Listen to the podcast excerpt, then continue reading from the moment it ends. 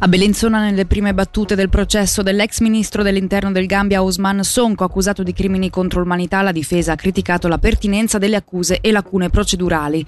Il dibattimento si è aperto stamani davanti alla Corte Penale del Tribunale Penale Federale. Quale questione pregiudiziale, il legale di Sonko ha tra l'altro sostenuto che il codice penale svizzero non sia applicabile ad una parte significativa delle accuse.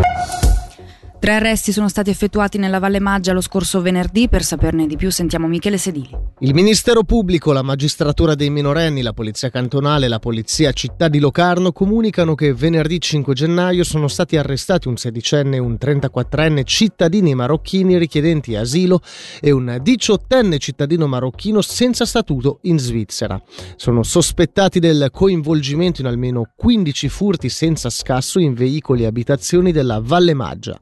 Le ipotesi di reato nei loro confronti sono di furto aggravato, danneggiamento, violazione di domicilio e abuso di un impianto di elaborazione dei dati.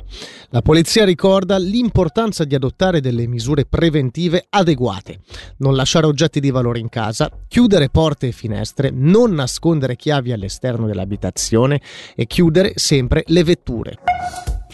Nell'ambito della rimodulazione dei servizi pediatrici, l'ente ospedaliero cantonale ricorda che da oggi pronto soccorso pediatrici degli ospedali di Locarno e Mendrisio sono operativi tra le 8 del mattino e le 22. Per sapere come comportarsi in caso di bisogno sentiamo Flavio Pasinelli. Alla luce della riorganizzazione, eventuali pazienti pediatrici che necessitassero del pronto soccorso durante gli orari notturni dovranno presentarsi nelle sedi dell'ospedale San Giovanni di Bellinzona e dell'ospedale civico di Lugano.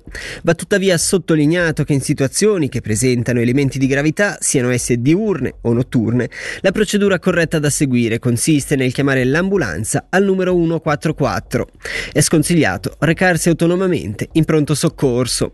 Unitamente ai servizi già citati, resta in vigore il servizio dei picchetti sul territorio, quali la guardia medica e il picchetto telefonico specialistico dell'IPSI.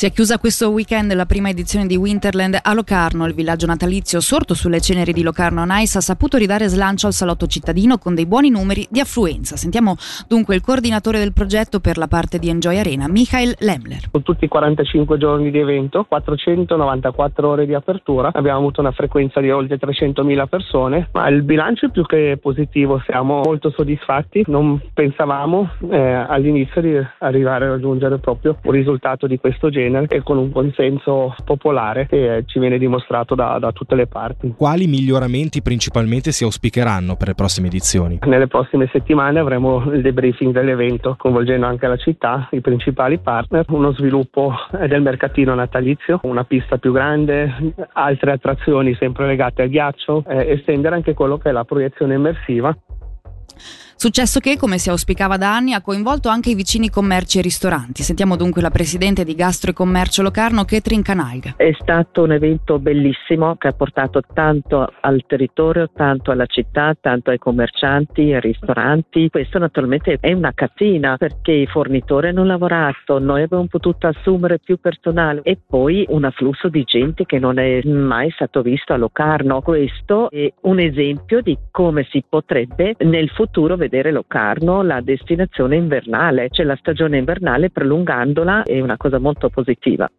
Anche a Bellinzona le festività sono andate molto bene. Natale in città, infatti, si legge in un comunicato, si è riconfermato un punto di riferimento pur avendo cambiato formula. L'edizione 2023-24 si è conclusa ieri con la soddisfazione di partecipanti ed organizzatori. Decine di migliaia di persone si sono incontrate dal 1 dicembre al 7 gennaio approfittando della pista di pattinaggio con un aumento del 20% rispetto all'anno scorso e diverse manifestazioni. Trasparenza e accesso a informazioni sull'origine e sulla lavorazione dei formaggi d'Alpe ticinesi DOP è ciò che sta alla base del progetto Block Cheese sviluppato dall'Istituto Sistemi Informativi e Networking della SUPSI su mandato del DFE. Attualmente si tratta di un progetto in fase sperimentale che ha coinvolto due alpeggi. Sentiamo il docente ricercatore dell'ISIN, Vanni Galli, per capire come funziona. Una volta scattato il QR si possono trovare innanzitutto informazioni eh, diciamo generali riguardanti eh, l'alpeggio che ha eh, prodotto questo formaggio, quindi ad esempio eh, dove si trova, la posizione geografica, quante forme di formaggio produce all'anno, eh, quante mucche ci sono, eccetera, eccetera, quindi informazioni diciamo eh, più generali. invece sulla singola forma di formaggio si possono trovare informazioni quali ad esempio la data di, produ- la data di produzione, l'inizio della stagionatura, eh, il termine della, della stagionatura, eccetera, eccetera.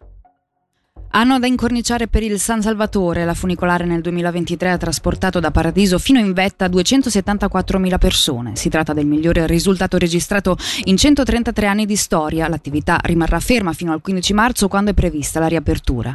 La chiusura si è resa necessaria perché l'impianto verrà totalmente rinnovato grazie ad un investimento di 5 milioni di franchi con una nuova fune, due nuovi veicoli così come tutta la parte elettronica e meccanica.